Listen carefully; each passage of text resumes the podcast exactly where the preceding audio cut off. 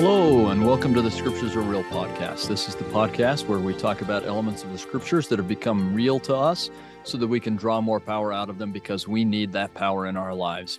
I'm your host, Kerry Mielstein, and this is a short cast especially designed for this week because, and actually for today, the Jewish holiday, Rosh Hashanah, which literally translated means head of the new year or beginning of the new year or head of the year. So that's beginning of the new year, began Sunday night at sundown and will last until Tuesday night at sundown. It's a two-day holiday, and that's worth noting because there are a number of reasons, but it does tie into our reading for this week, and we'll see that it ties into another holiday that ties into another reading for next week. So let's talk about both of those. Rosh Hashanah is like for just kind of typical Western culture, New Year's. It's a time where you're supposed to think about the things that you have done well, but especially about the things that you could do better and resolve to do better. And this is especially in terms of your relationship with God. It's about recognizing your sins and trying to be forgiven of those sins and trying to draw closer to God so that you can sin less or be made a more holy person. That's really the idea behind it. And so the key is that there are 9 days in between that and Yom Kippur. So Yom Kippur we'll do next week, which is this idea of being forgiven and atonement. So we'll talk about that next week. But on the days in between, often called the Days of Awe, or the High Holy Days, that these are the days where there's fasting and different things that you do to try to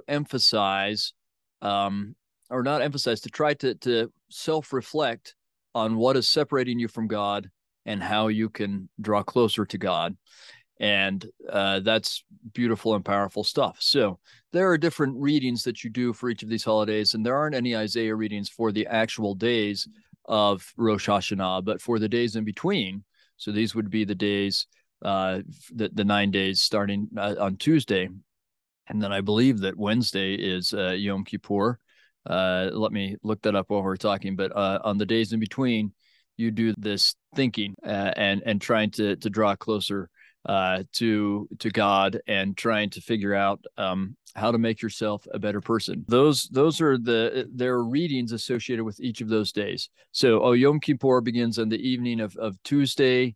It goes from sundown to sundown. So it's Wednesday day, but from Tuesday night to Wednesday day, October 5th. So the night of October 4th through to the beginning of the evening or the night of October 5th.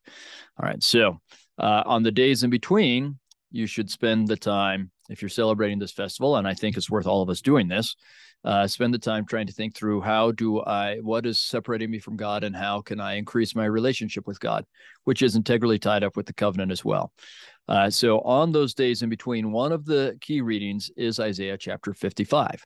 So that's a reading that we would hit this week. If you're doing your readings of 50 through 57, you'll end up reading that during these days of awe, or the days where you think about God and his greatness and your separation from him and how you can overcome that separation. So I thought it was worth thinking about that.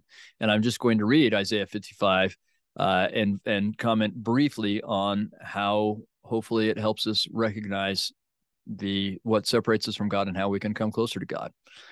Ho, everyone that thirsteth, come ye to the waters. He that hath no money, come ye buy and eat. Yea, come buy wine and milk without money and without price.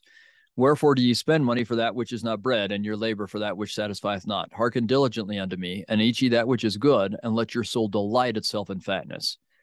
Incline your ear and come unto me, and your soul shall live. I will make an everlasting covenant with you, even the sure mercies of David. So hopefully that helps us think through the idea that we have sold ourselves. Elsewhere, Isaiah says we've sold ourselves for our sins, and we sell ourselves for that which doesn't bring us anything. So we need to think through what those are for us, but also recognize the invitation to come. And it's not our pain that will give us waters of life, or the bread or wine and milk and honey of life. It's someone else who's paid for that. But when we come and search for that, rather than all the things we're putting our energy and our attention into that don't really satisfy us, when we'll put it into that, coming to God and partaking of him and his son, then we will live. And of course, this everlasting covenant is tied up with that. Let's just skip down to verse 6, which is a key element in this. Seek ye the Lord while he may be found. Now, this is a time period, and in general, it can be found anytime you seek him, but especially during these times of introspection and trying to end the separation between us. Call ye upon him while he is near. Let the wicked forsake his way, and the unrighteous man his thoughts, and let him return unto the Lord, and he will have mercy upon him, and to our God, for he will abundantly pardon. I hope we can each identify something that we know we're doing that we should stop doing, and come to God, trusting in his abundant mercy and his abundant willingness to pardon us, and just get rid of those things and come to him. Verse 8 and 9, my thoughts are not your thoughts, neither are my ways your ways, saith the Lord, for as the heavens are higher than the earth, so are my ways higher than your ways, and my thoughts than your thoughts. I talked about that in the episode with Sean Hopkin, and how in many ways this is about God recognizing us and who we really are more than we do, so he's willing to take us back. In any case, let's just jump down to verse 12. For ye shall go out with joy, and be led forth with peace. The mountains and the hills shall break forth before you into singing, and all the trees of the field shall clap their hands. Right? They are going to, and I don't know that this is literal, it's imagery, right? This is what we call personification, but the idea is that everything is going to work for our good, and everything is going to burst into joyful noise and music, cheering us on as we come to God along the covenant path. Happy Rosh Hashanah. And I hope you enjoy Isaiah 55 in light of Rosh Hashanah.